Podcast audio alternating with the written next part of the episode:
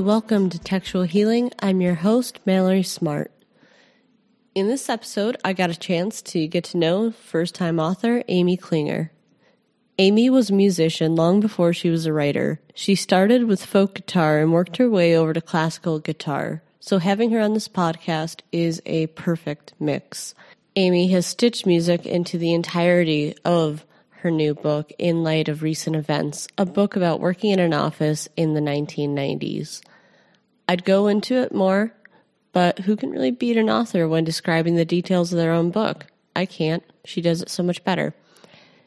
In this episode, we talk about what led Amy to writing, what's underrated and overrated, concert edition, and I think we somehow worked cats into the conversation. I don't know. Listen so we could all be sure.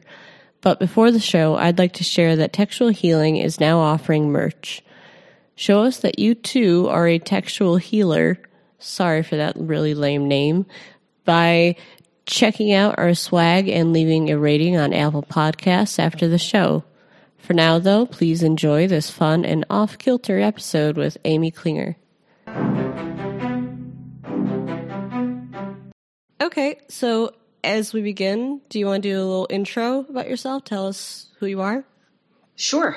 Um, I am Amy Klinger. I'm a first time novelist at the age of 51, which is a pretty strange thing, but um, I spend most of my time uh, working freelance um, copywriting and brand strategy and whatnot, but um, fiction has always been a part of what I do in the in the few scraps of time that I have, and over time, it's become a bigger and bigger part of what I do, and um, and I'm psyched that it's finally I finally have something out in the world. Why did it take you so long to uh, get into it? Um, I um I got my MFA probably I guess when I was about 27. Oh wow! Um, so you really had a gap. Yeah, and I I stopped writing fiction for a, a, a while for probably about 10 years. Um, and then just started to to miss it and go back to it. And um, and so it became kind of like a hobby like uh, you know one of these projects that you work on in the garage like an antique car that you work in the garage on the weekends. And you know you don't really know if it'll ever get out on the road. But um, I had a family I had my daughter and I was working full time. So it was it was never really a priority until um, until it became a priority. So um, it, it, took uh, a long time of writing it in little scraps and pieces. Um, but yeah, it's it's uh, it's out in the world. and do you want to tell us a little bit about it? It's uh, in light of recent events. Yep, in light of recent events, it's a kind of a comedy drama set in the workplace of the 1990s. Um, gets a little uh, there's a little poignancy, there's a little farcicalness to it, and um, uh, it it came a lot out of some of my past experiences, although it's entirely fiction. Um, it was just kind of that workplace is is such a ripe setting for all kinds of little dramas, and um, and there was something really satisfying about writing in a period that um, is so different from where we are now, with everything being quite a little more connected than it was back in the 1990s. Mm-hmm. God, it's so weird to hear someone say the 1990s. I was born in 1990. I mean, it's better than like um, people now are like saying, "Oh, you're born in the 1900s," and it's like, "Fuck yeah. you! Don't don't say that." yeah, yeah, exactly. Um, I had someone someone say recently.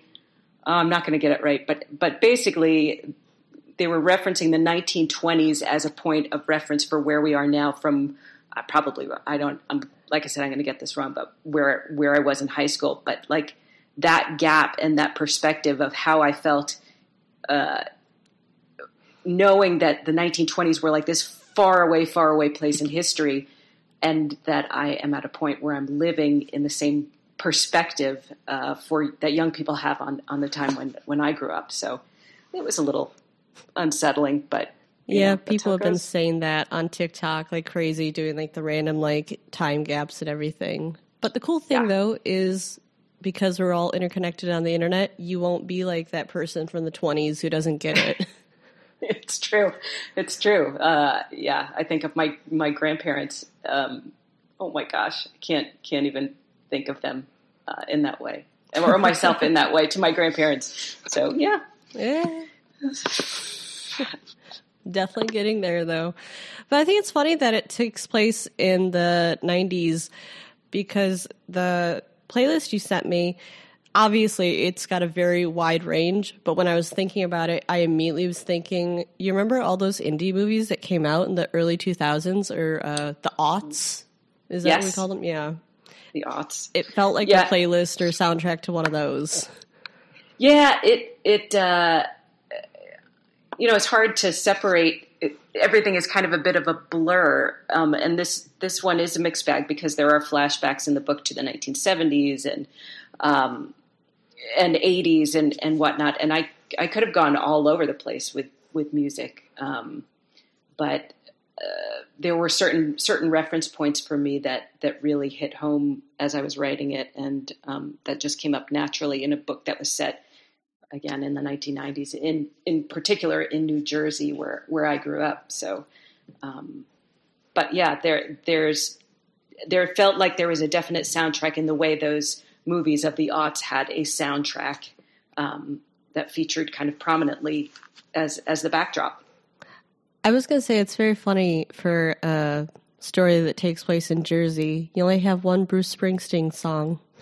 Yes, yeah, well, uh, people people get it. I mean, it's like um, Bruce is sort of the the icon there, and I don't need to reinforce that. Although, like I like I said, I I do reference Born to Run as as the one Bruce Springsteen reference that I would allow for the book to have. And I had no Bon Jovi, no Bon Jovi. I did not. I figured there, I could only do one cliche at a time. Only one. Yeah. Yep. So what was it that like made you put these songs in there? Like, what inspired you? Because I mean, I find it so awesome that like Talking Heads, Buzzcocks, those really like stood out. Yeah. Um. Well, there is a there's a character in the book, Pooter, who who is a who's a true music fan of all genres, and so I I really needed to Be, because many of the song references are his.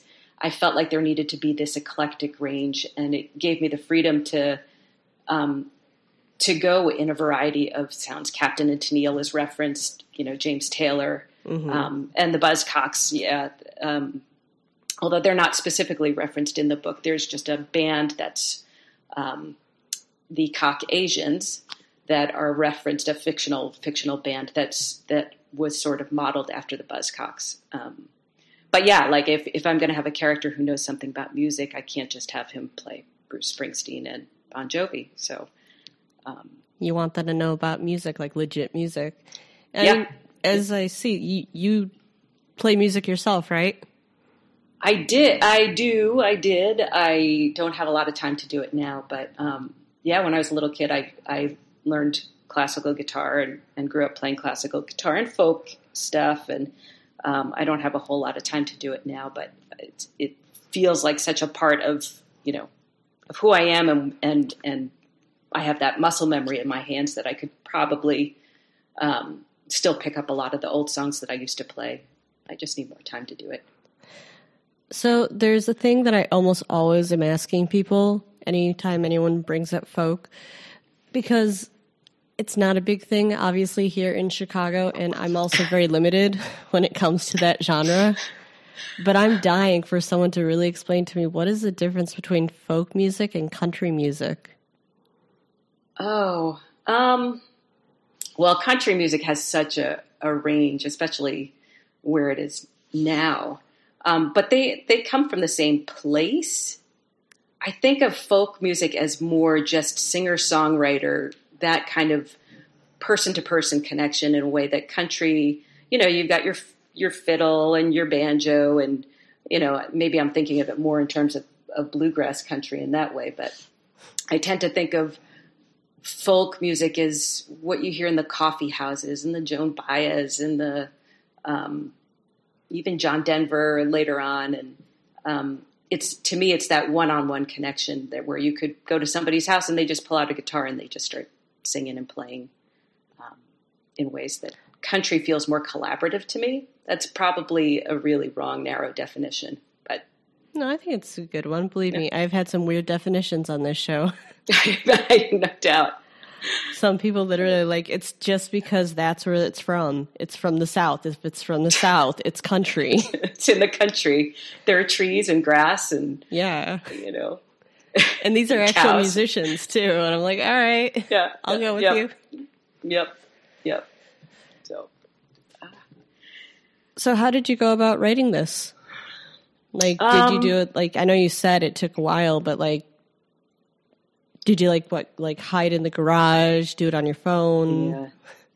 Yeah. Well, I I did hide a bit um, because my uh, because I have a small house and a lot of um, I shouldn't say a lot of people around. I have two people other than myself moving around, but they seem to make a lot of noise, and so I'd lock myself up in my uh, in the bedroom, and I basically wrote this book in my bedroom on a laptop. Um, between the hours of like eight and nine thirty p.m., um, you know, end up. My typical day was going to work and coming home and doing the dinner and the and and and the putting the kid to bed thing, and um, and then when everything was kind of settled, I'd, I'd sit down and write, which is not a great way to write a novel. I would not advise that for anybody. Really? Um, yeah, yeah, because it's hard to keep track of, of everything. You know, your story is is so piecemeal. Um, you know, uh, once I had a draft, uh, it became easier to to see the full picture and to edit it together. But for a long time, it was just scraps of scenes um, collected in a document. Mm-hmm. And, uh, uh, you know, I'm I'm working on a second novel right now, and it's a much different experience um, because I'm dedicating more time to it. Because I'm um, I actually have the deadline of the pressure of a deadline, whereas I was just the last one just sprawling over whenever I could fit it in. And you already um, ripped the band aid off, you know, with the first book. Yeah. You know the process, how to get in. Yeah, yeah, exactly. So um, um, it's set in Vermont, which is where I am living and, and have been for the last, gosh, 20 years. So it's, it's, it's been an interesting experience walking around and, and kind of collecting things in my mind that um, that I want to apply to the story in in ways that looking back and trying to remember New Jersey when I was living there growing up um, was uh, you know it was still pretty embedded in who I was, but um, but it was reaching it back in my memories. It wasn't me walking around and and and like I said, gathering things up that I can stitch into the story. So when you're reaching back into your memories for uh, in light of recent events, like how would you do that? like um, pictures. I, I mean, I doubt your hmm. like people would go on Facebook. I know. I just referred to Gen Xers as people. we sometimes are. Yeah. it's, it's, nice that you remembered us. Like uh, you're anyway. a people separate from the rest of us. yes. yeah. Um. Gosh, how did I? I though the story is set in a particular place and I will confess to having having worked in um, academic publishing right out of college, so it was sort of the the landscape for it. But a lot of the experiences were throughout a career of working in and out of different different office environments. Some of them corporate, some of them not corporate, and um, you know the relationships that you have with people. You, you you're in a place stuck there eight plus hours a day, and um, you form these relationships that um, that I find really fascinating because you don't pick them; they're not your family. They, you, are just stuck together in this building, and um, I think you find your people, and and that was a lot of what I was exploring in this book, um, particularly for someone who's a middle manager and has her feet in in both. Um, you know, she's having a relationship with uh, her married boss, and she has a really good friendship with her administrative assistant. So she, she's kind of uh, lost in the middle there, um, and I find those relationships really fascinating to to explore.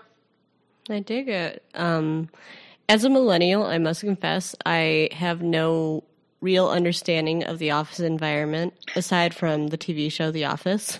Yep. But Well, that's a pretty good. That's a pretty good example. I was Uh, gonna say, I feel like it kind of fit when it came to like a lot of the dialogue. yeah, Yeah. yeah. It's uh, it, you know, it's it comes from a real place. Uh, offices are kind of ex- absurd places where where people do care about their staplers and um, you know, there there there there's so much territorialism that goes on, but uh, Actual But it's a water bizarre environment. conversations and stuff. literal water cooler conversations. Yep. Ah, that sounds so fun. I, I haven't worked there in a in well pre-pandemic. I left the office environment and started working from home, um, and then it just got solidified. Um, so there there are aspects about it that I really really miss, and m- much more that I really don't miss. I mean, when I saw what you did for a living, I immediately assumed in my millennial mind, I was like, ah, remote worker. And I was like, oh, okay, never mind. Probably Yeah. worked at an office at some point, understand where she understands. Yep. Yes, yep. Much m- most of my career was spent in various offices, um, and and it's been it, it has not been a hard adjustment to just be behind my computer in my home office with you know just myself and my cat and families out doing their thing at school and and at work. So uh, I don't mind the quiet. Only person who's probably minding is the cat who's like, why are you here? Yeah. Yeah, definitely. I'm in his space for sure. Like, I, I'm right now, my cat's just staring at me like, what the hell? Yeah, yeah.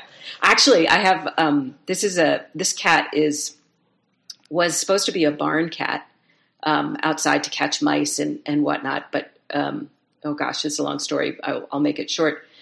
Uh, our humane society has, and maybe they maybe they do in Chicago, have a feral cat program where they pick cats up off the street and they try to rehome them.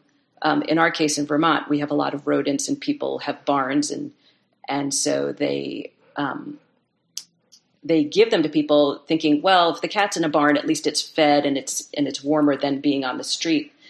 And so we signed up for one because we had a huge chipmunk infestation, which was absurd. It was biblical proportions, and um, they said, well, we don't have any any feral cats anymore, but right right now at the moment, but we have this one cat that's too aggressive to live indoors. So do you want him? And so we took him in, and uh, he turned out to have come from an abusive home. So he is extremely aggressive. Um, and over time, you know, we've had him now three years. He's he's kind of mellowed out, but he still has uh, quite a bit of PTSD. So I'll be on like a Zoom call with somebody, and he's in my lap, and out of the blue, he'll just jump up and, and attack. And it's it's really I mean, it's probably really funny to the other people. Oh but- my gosh. Yeah. But it's hard to explain. I mean, I can't go into the whole story, so I just kind of pry him off my face and and and uh, and get him out of the picture. Or it's happening below camera and there's nothing I can do. So See, below camera is hilarious because you might like be reacting and people are like, what the hell is she doing? exactly. Just spazzing out uh, and flinching um, as as he sinks his teeth into my arm really, really deeply. See, that's what therapy was like for me, like in the height of the pandemic. And my therapist was always like, "Oh, pets are so great; they're really awesome and therapeutic." And then she would look down at me. I'd be like, "Well, here's my cat. She's losing her damn mind. She's not very therapeutic." no. Her baggage becomes your baggage. basically. But no, yeah, I have a rescue cat too. Um, Yeah. she's crazy, but she was not crazy when she got here. We made her crazy. What's her name? Starbuck. Starbuck. That's good. It's just a singular Starbuck. Yeah. Uh, everyone always asks where, like, I came up with the name.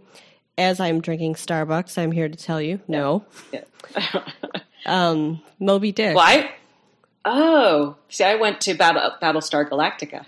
Oh fuck yes, that's another big reason. We always say it's the triumvirate: Moby Dick, Battlestar Galactica, and then the coffee shop. And coffee.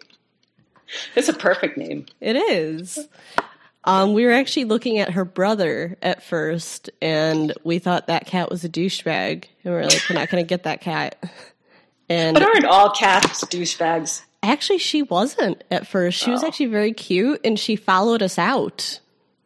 oh, you have to take her then. I know we had to take her, and then little did we know she's like the bitch of the household. But I don't know if like anyone else's cat does this. When I'm listening to music and maybe like dancing around or something, my cat comes out then. And like she'll try and like get all over my feet and try and trip me up. Mine will well my husband plays metal guitar. Um, and so our cat who has this issue with PTSD um, will really hide. He'll go under the desk anytime the guitar gets pulled out, and so yeah. he's not a our our cat is not a music fan. Yeah, mine mine likes it if I pick her up while I'm listening to music, mm-hmm. but that's it. Maybe maybe she likes waltzes. Maybe who knows? Cats respond so oddly to things. It's so awesome though. Your husband does guitar too. He does, yeah. Yep. He um he grew up. He grew up in um, like the 1980s hardcore scene. In he grew up in not the nice part of Brooklyn, and the part that has not been gentrified yet. Um, and so he was going to CBGBs. He was seeing all these um, all these bands, and I, me when I met him, I'm like, "What's what's hardcore?" and uh, so so I've I've gotten quite a, a lesson in music from him over the years. Was he like in like a like I'm trying to imagine like a garage band, like what kind of band? He was he really didn't play in band until he was about 50. He just decided I mean he always kind of goofed around on the guitar and um, and also fiddled around with with the classical stuff um, but it wasn't until he was 50 he's like you know what i really want to be in a band and he put in a, a craig he put out a craigslist list ad and got a bunch of old guys together and they formed formed this band called uh, Winooski Anvil Company, and they've played a few shows and and but they're you know they're old guys and they have wives and uh, jobs and stuff like that. So they, I think they've only played out like five times in the last four years. See, immediately makes me think like, you know, a dad band. Like, yeah. do they do covers or anything like that? Um, they started out by playing some Black Sabbath stuff, um, and then just wrote their own music. And they're they're all super talented musicians. Um, so they just came together and started writing their own music. But boy, getting them to have find time to rehearse, and uh, and then you know, COVID and everything like that. So they they're always on like all metal bands they're always on the verge of breaking up and and then getting back together again. Gen x dad bands sound so much cooler than the baby boomer dad bands were. Yes. I'm sorry like you're saying like black yeah. sabbath and everything i'm like oh i would see yeah. that. I don't care how old they are. Yeah. Oh and you know these these guys are still skateboarding and you know they're they they uh, they are definitely Gen X, not Boomer dads. See, your kids probably think you're awesome. um. Oh gosh, no. I think. I think Damn not. it! Are all kids that way? Where they're like, oh god, my parents with their metal guitar and skateboarding. Yeah, yeah. big eye rolls. Even even for skateboarding. Why are you trying to be young? Well, that's how they be. As I'm yep. looking out my window, there's a skateboard shop, and there are like a shit ton of kids out there right now. not not the uh, not the forty and fifty something year old dads, because uh, no. I can see them there too. Dude, it's always like this main pack of kids, and um, they also ride bikes around all the time. We call them the Stranger Things kids. Of course. Yeah. Yeah. Actually, that would actually be your generation, wouldn't it? Yeah. Yeah, we were on our bikes all the time. I thought it was really interesting. Um, I can't remember if it's Stranger Things or the kids from It. See, there's like a little overlap because that one kid is in mm-hmm. both of them, but they had to be taught how to ride bikes before doing it because that. Oh, the actors? Yeah. What? Yeah. That's crazy. I was even like, I, I suck at bike riding and I'm a millennial, but damn, like that they didn't even know how to do it was like shocking. I can't even imagine. Like it was, it was such a rite of passage. There was no way any of my friends would have made it to you know age nine without having learned to ride a bike. Yeah, shit was different for our generation. Now I'm just imagining what like their big thing is for them. Yeah. Do your kids Huh. do they ride bikes? Yeah, yeah. I mean, well, we're you know we're out in the boonies, so uh, if you want to get anywhere and you don't have a car and you don't drive, like my daughter's got to hop on a bike. So Mm. Makes Um, sense, definitely. yeah, Yeah, I mean, as there are, there are Stranger Things kids outside right now. So obviously, I'm assuming around the same age-ish. They seem like they're Yeah. like preteens, maybe. yeah, yeah. Well, But- bikes are kind of freedom. Oh hell yeah!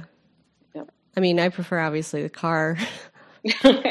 my daughter just turned 15 and i'm um, we are teaching her how to drive right now and it's kind of terrifying um, in ways that i didn't expect like just realizing how her i can't even imagine for for when we were growing up sometimes you had to learn on a, on a stick shift and so all the things that you have that that this 15 year old brain has to process in order to safely be out on the road with other with other drivers um, it was a big realization to say oh uh, this was this is a little more complicated and and scary than I thought it was going to be Yeah, I mean, I, I've done it where I've been with my nieces and nephews when they first started learning how to drive a car, and I can't express the fear. It's true. I said my my daughter was we were it was one of the first times we were out on a road and it was a pretty empty road. But I said, okay, hey, you're going to make a turn here um, so that we can we can s- switch drivers again.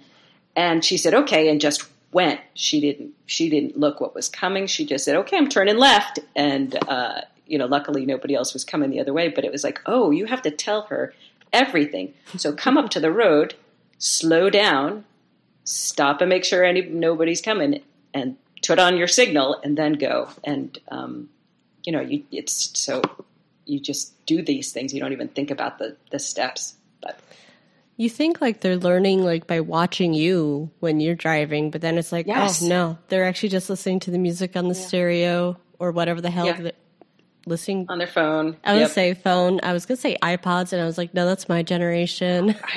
Walkman. That would have been I, that would have been me. I just Yeah. Walkman. I I had a remember Walkman that- at one point. Yeah, Did you? yeah.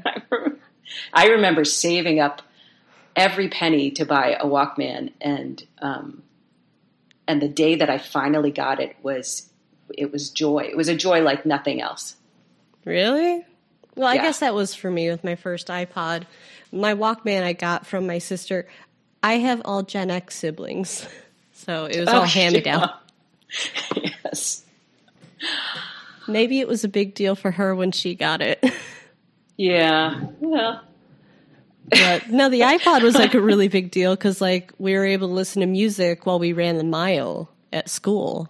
And like almost everyone else in my class had it. And I was just like, oh my God, I need to save up the money because I don't know if anyone recalls, it was actually really expensive to get an iPod. Yeah. With, and they were big too, weren't they? They Oh, yeah. like phone size. Except, They were thick too. yeah. Yeah. And you actually had to get like a carrier thing where it kind of like could attach to your like pants and everything. And Did it have a clip, a belt clip? yeah. I could only like equate it to like a pager kind of thing, or like how dads use with their phones, Yes. how they always have it attached to their belts. that OtterBox thing with the with the clip. Yep. Exactly. Indestructible. Yeah. I, I will confess to having had one of those not that long ago. I was always just wonder, convenient. like, what what speediness do you need to get your phone? And like makes me think of like an old western. And be like, I got it right now. Quick draw. God, now I'm just imagining Walkman. Like, you had to buy CDs for everything. You couldn't even get individual songs. Oh, I hate to tell you, this was before CDs. These were cassettes. Well, that shit's These actually were- legit. You could do mixtapes then. Exactly. Yeah. Yeah. Um, yeah, I had a ton of, of mixtapes and, you know, trying to listen to the radio to find just that right song. You just wait and wait, wait that it, that it was coming on so you could record it. And um, I don't know. There's something really. I, I, know people love records, and I love records for all the same reasons, um, and cassettes just for a whole host of other reasons. Were so great. I was actually going to bring up actually cassettes versus records and everything. I was actually going to ask I was going to name a few things, and you're going to tell me if it's overrated or underrated. What do you think? Okay, I'm in. I have lots of opinions on overrated and underrated. Okay, records. that one's a tough one because I want to say overrated just because we have a record player and haven't been able to use it because there's no needle. Uh, the needle broke. Ooh. And so just having to get the accessories I don't know. Nah. You're on the boy. Fence. That's a tough one. I, I am because I, I really love the pops and the the, the crackles and uh, and the arm, the mechanical arm that it kind of just does that lift r- right over and then lands down right. Um, I don't know. There's something magical about records, so I'm going to say um, underrated by people who don't appreciate them. Okay. How about that? Um, music festivals. Uh, overrated. Overrated. Uh, yeah. Why? Yeah. Um. Well, if you're going to listen to the music, and that that's to me, I, I'd rather listen to the music. You end up sitting in a circle with people who are who are not there to listen to the music; they're there for the experience.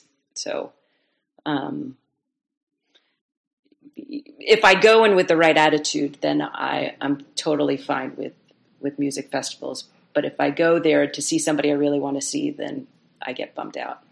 Okay, so I'm assuming that you're going to say crowd surfing is overrated.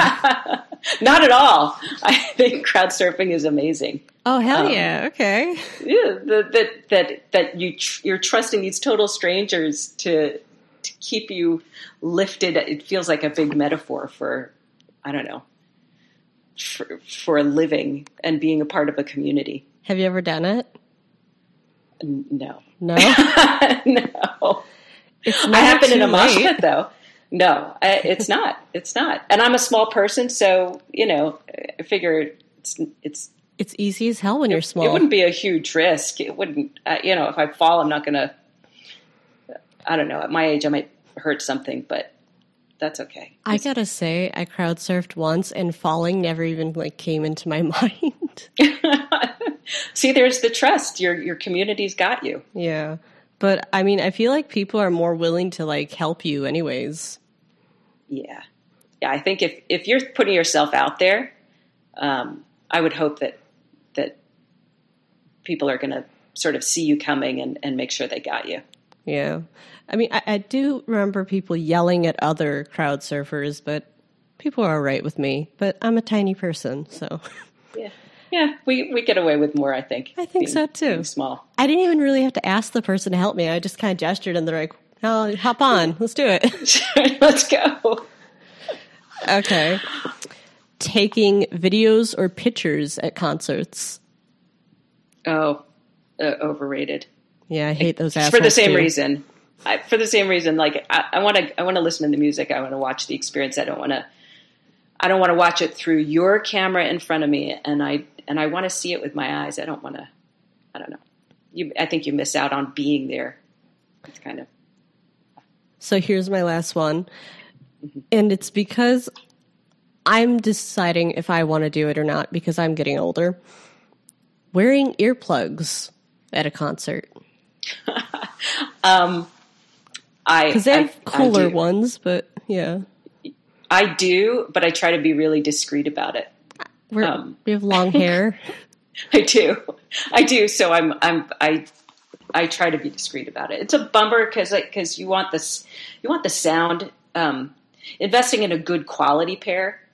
Now I sound like my dad if you if you spend the money and you get a good quality quality pair of earplugs, you can you can enjoy the sound and protect your ears at the same time. Oh, don't worry. I have my friend who like gave me that speech at the same concert that I crowd surfed on. They're like, you should get earplugs. And I was just like, I clearly am not caring about my safety No. right now. but now I'm considering it. Yeah.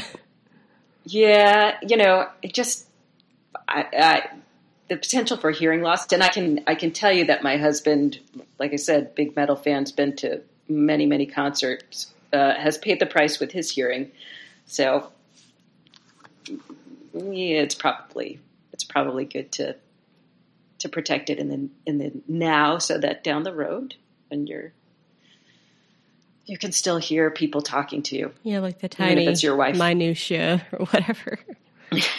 But like as a teenager, you love being like all up on those like amps and everything. oh yeah, You know, Yeah. like So if you I can can feel feel, it it, it's your- really good. Exactly. If my teeth are rattling, I'm having a good time. If I don't feel a little disoriented after the show, it wasn't a good show. Right? Right? So, what's the last concert you've been to? Um, who did I see? Well, I saw my husband's band. Mm-hmm. Um, in in in a it was a, a converted. Well, during the day it's a yoga studio. At night it's um, they they play music. Um, who did I last see? I like dual venues. It was a like while that. ago.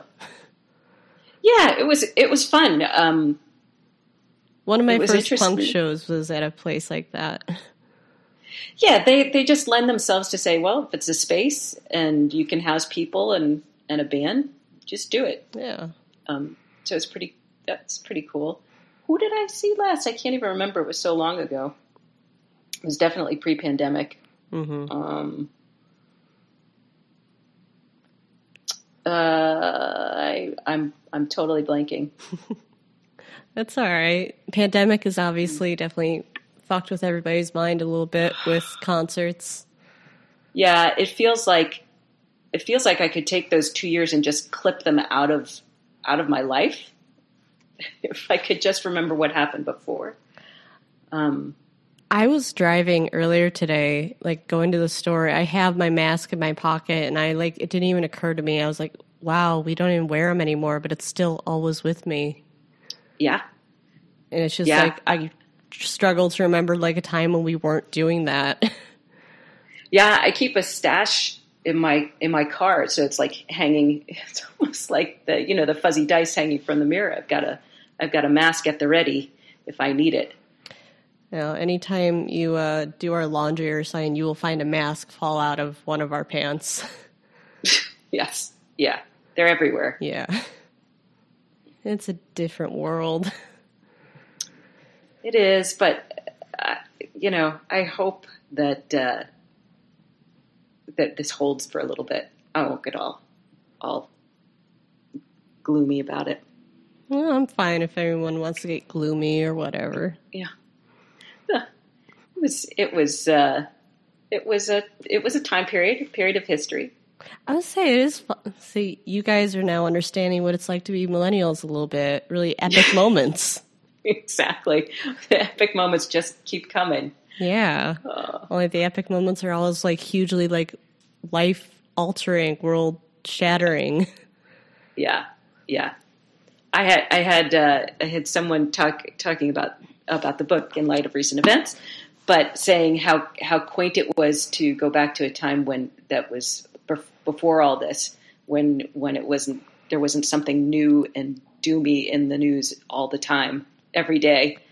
I thought, oh yeah, Yeah, I was going to say, what is it about the 90s? Because there were shitty things happening, but I don't know, like the Clinton years and everything, you guys seem to have been able to push all that out of your minds. Or was it just not being like sh- shoved at you all the time?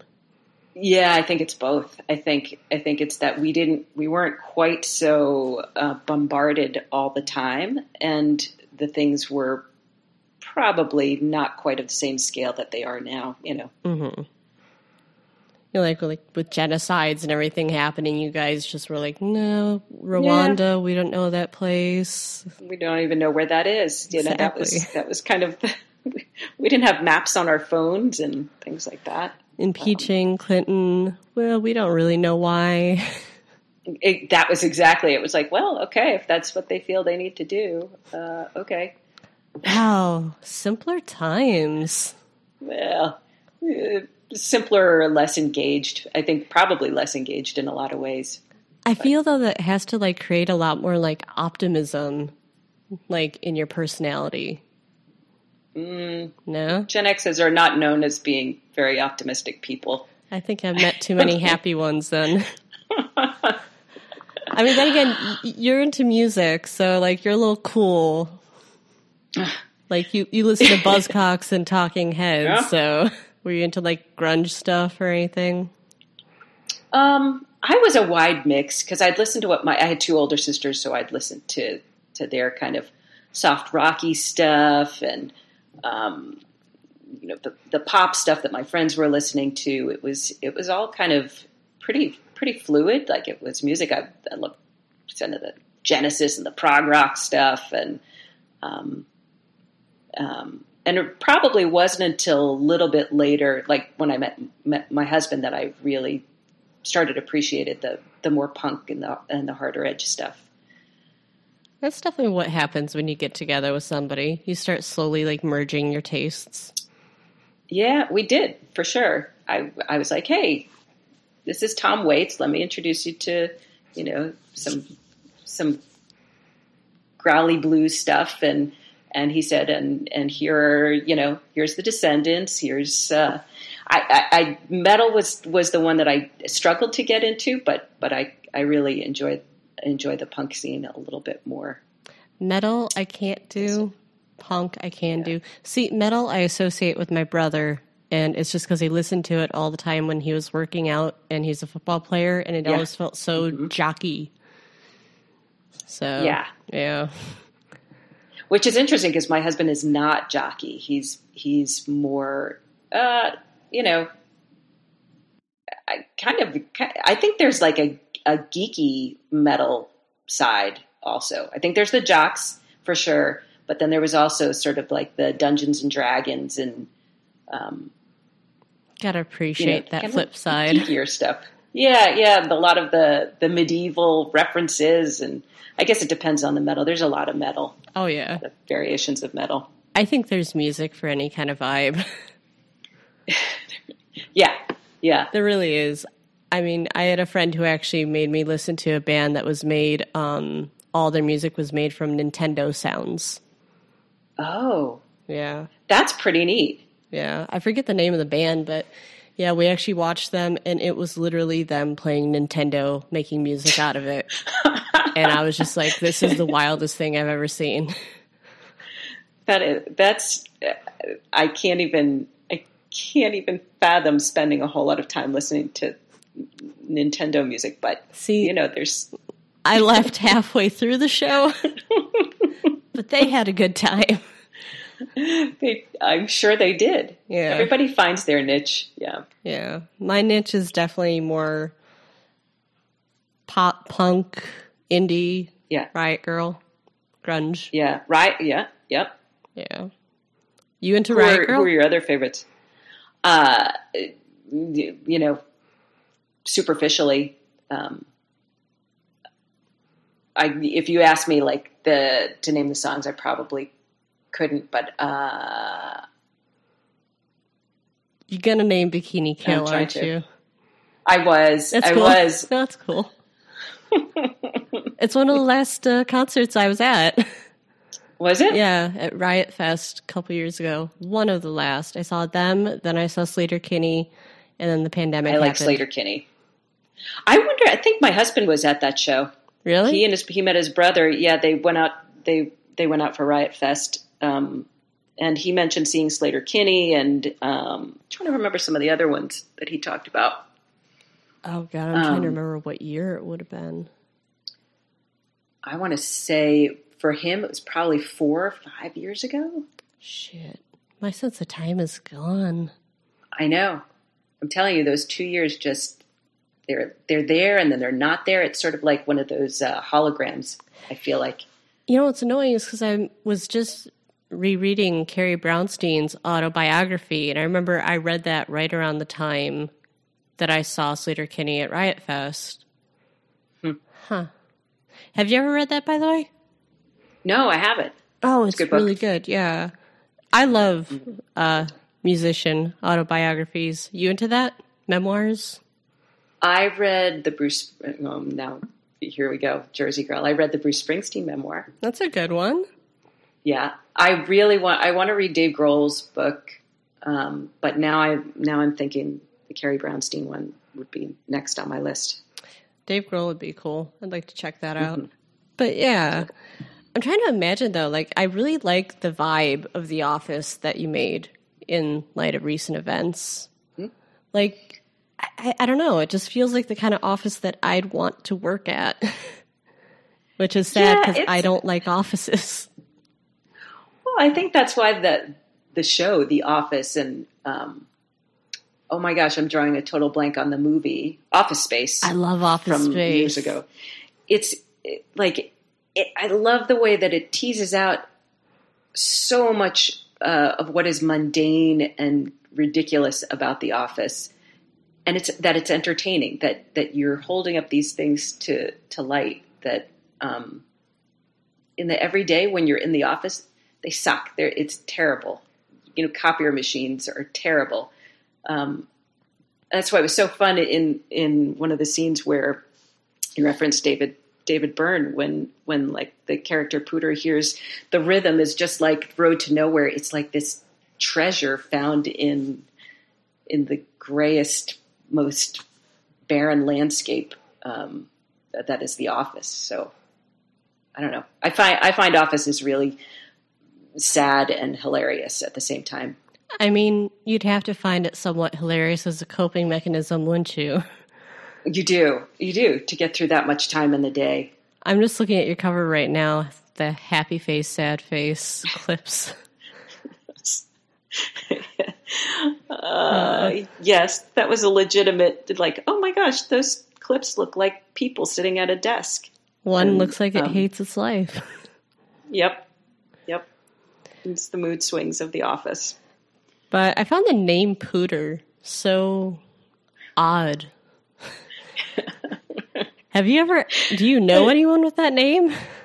So, I, I, I know a river by that name. Okay. So I lived in I lived in Salt Lake City for a while, and um, and was involved with with kind of the whitewater rafting community. And there's a river in Colorado called the they call it the, it's pronounced the Poudre River, but it's spelled P O U D R E. And I thought, well, that's so American. And for some reason, the the sound of that word really stuck. Um, and the character Pooter and and the narrator Audrey of this book came out of a basically a free writing exercise uh, a million years ago, and the name just came out, and people latched onto it when I was, you know, kind of reading with the group. They're like, "Oh my gosh!" and they'd always they'd always ask, like, "Are you going to write about Pooter again?" And the name just stuck. So, uh, it he was never not Pooter. I really dig that. I mean, I keep forgetting that you did an MFA. I have no idea what like the concept and like how that works out and like the writing exercises and everything. So what, you just write and people give feedback in your class or Oh yeah, that was uh, yeah. That I mean, you have workshops and uh, they're not all writing classes; they're literary literature classes and whatnot. Um, but yeah, that's like that's kind of what happens. Um, yeah, yeah. Essentially, um, you'd you'd write something, you'd share it. Either people, gosh, it's so long ago. I haven't been in a workshop setting, but you you'll you'll spend time working on something and hand out pages ahead of time so people have time to read it, and then you bring it in the class. And uh, very often they'll they'll really shred it up with with horrible feedback, and and then you kind of lick your wounds and you say, okay, I'll I'll I'll take these suggestions and these I'm going to ignore. And um, but it's a it's a humbling experience, grad school for sure. See, I don't think I could deal with that. Mm. Mm. That many people giving so much Yeah. criticism. I like selecting Yeah. my beta readers, being like you, you, you, and you. I'll only Yeah. listen to you guys. yeah, I think that's a that's a wise way to do it, and uh, and giving parameters too. I think sometimes helps. That says like this is the kind of feedback I'm looking for. This is not the kind of feedback that I'm looking for. Oh yeah, I'll definitely do that too. Yeah. How did Yeah. the process with this book go? Like when you finally like got it to like final manuscript, not final manuscript, but yeah. Did um, Took- I- the publisher do a lot of beta readers or just an editor? No, I, I spent so much time doing this book, and when I had a when I had a complete draft of it, I sent it to. I, I shared it with some nice readers who I knew would be really gentle, and they gave me their feedback, and I said okay. And then I went through and I did another pass. Uh, This book was probably revised, fully like overhauled three times, um, and then I gave it to a you know probably more harsher readers who who would comment on more structural things and um, took their feedback and revised it. So by the by the time it got to the publisher, um, it was in pretty I want to say it's pretty good shape. Um, the feedback that came back in the in the from the development editor was not not substantial and was relatively easy to fix, but it had the, the manuscript had been through the ringer for years before that.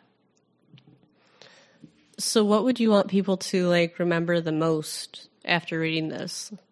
I would say that uh, you know the characters in this book I I like I wrote them to be flawed characters that they were you know clumsy and made bad choices and but that it's all part of the path. And you know to me there there really are not wrong decisions. There are just decisions and choices. And so I think that's kind of the journey of the book is is people realize is are these characters realizing yeah you know uh, I haven't always acted wisely but intentions are good and um, and life just happens I don't know that's not that does not make this sound like an interesting book I at actually- all I like that. Like what's the main takeaway from this book? Life just happens. No, that's Yeah. it's perfect. it, it does. Now there's some weird, you know, kind of like I said, farcical things that that happen in it, but I Oh, don't know. I, I really just I, I I like that things happen and people roll with them, and it points you in different directions. And um, yeah, Audrey definitely gets herself into a little bit of chaos. little a little bit, a Yeah. little bit. Um, Do you want to yeah, read anything from it or sure. yeah. Um, sure. Let me uh, let me read. I think from the from the opening, because anything else might be. A, I might have to actually spend time setting it up, and I don't know that my brain's quite there. But all right. So this is chapter one of In Light of Recent Events. Uh, chapter one: Outside. In the New Jersey suburbs where I used to live, the ranch and split level houses were packed shoulder to shoulder for blocks on end. I had developed a habit of taking strolls just after the sunset, spying through these literal and symbolic windows into other people's lives. Each bulging bay window was a giant TV screen featuring mostly mundane modern living. The hanging up of a coat in a closet, the orbit of someone setting silverware around a table, the delivery of clean laundry from bedroom to bedroom, and of course the television, the actual television, remote controlled, flipping through syndicated sitcoms, past commercials to the local news stations, and back again. Sometimes the things I witnessed were not so mundane, like the time I sat on a bus stop bench watching a remarkable fight between a blazing angry blonde in silky blue pajamas and a stocky basketball coach of a guy, bald and brooding with arms folded tightly over his chest. Her face was contorted and fierce as she circled him like a raptor until a spring snapped and he stood abruptly, shouting back at her. That was when she picked up a palm sized object from the table and winged it right through the side window, startling the neighbor's dog into a barking fit. Seconds later, the man blasted out the front door and down the concrete steps. He paced in the driveway, fists pressed to his hips in rigid triangles at his side. There was nowhere for me to hide, and he spotted me sitting under the streetlight at the bus stop at a time of day when there were no buses stopping. I offered a tight, sympathetic smile and a weird kind of wave. He let out a long, slow sigh, then with a bitter laugh shouted to me, She hates when the pasta's not al dente. and though I never tipped the scale to become a peeping Tom, I didn't even own a pair of binoculars. I will admit that at least twice over the course of three years that I lived in my quiet condo, I happened to inadvertently witness the coupling of a young couple in the second floor apartment that could be seen from my bathroom window. But A, both times I was in the middle of brushing my teeth, not actively being intrusive, and B, their lights were on, their blinds wide open, and she was bent over the window sill like the farmer's daughter in the hayloft. So while I didn't necessarily turn away from the scene, and I may have turned down my own lights so as not to be spied in return, I don't think their lack of discretion should damn me to, as to classification as a pervert. My interest in other lives was not kinky, just curious, seeking out those everyday moments of poignancy or grace, silliness and tenderness, explosive scenes like the shattered window, or quiet moments like someone slowly turning the blinds down for the night. Though not a skill most human resource professionals would actively seek an employee, I found that the ability to likewise sit quietly and observe in the workplace provided a subtle advantage that seemed evolutionary in nature. Because really, at its most basic, an office, such as the one in which I worked, was a living demonstration of the pack mentality, whereby every interaction was filtered through the lens of perceived status. And status, whether bestowed by one's title, office size, or number of subordinates, mattered when you took the time to look and listen before exposing yourself in a meeting or at the nearly empty coffee pot in the break room, you were better able to navigate the complex social maze of cubicles. This applied to the go getters as much as the coasters. I fell into the latter category. Pseudo voyeur, coaster, technically single young woman with a slight case of ennui and an undersized sense of ambition. This was me circa 1996. And it only mildly troubled me. After all, the vast majority of the world's population led quiet, not particularly remarkable lives. Odds were I would never be a Publishers Clearinghouse sweepstakes winner, but it was just as unlikely that I would be struck by lightning. I dig it. Do you want to plug anything else before we go? Um, I have a website, amyklinger.com, where I have, uh, I'll put some essays and blog posts up there on occasion. Um, I have a newsletter you can subscribe to there, and uh, my social media status is uh, working on being improved. So I have a Facebook page, I have a lameish Instagram page, and I'm going to be dipping into the TikTok world uh, eventually. I haven't gotten there yet. Oh, wow. You're just going to skip Twitter altogether. I, I am. I don't, I can't handle the pressure of having to be that clever that continuously. Well, it's all right. We don't need you. Carry on without me. We'll, we'll, we'll definitely okay. get through it. All right. I think so. Have a good one. Thank you so much. It was so much fun talking to you, Mallory. All right, that was Amy. Support her by checking out her website, amyklinger.com or by buying her book in light of recent events. She also has a playlist available for you to listen to on Spotify. The link is in the show notes. As always, if you want to get to know us more, find Textual Healing on Twitter at podhealing and take a look at our website, textualpodcast.com. If you would like to help us out, head on over to Apple Podcasts and leave us a five star review. It really makes all the difference check out past episodes and keep a lookout for the new ones to come every other Saturday. This is Mallory Smart. Thanks for listening to the show.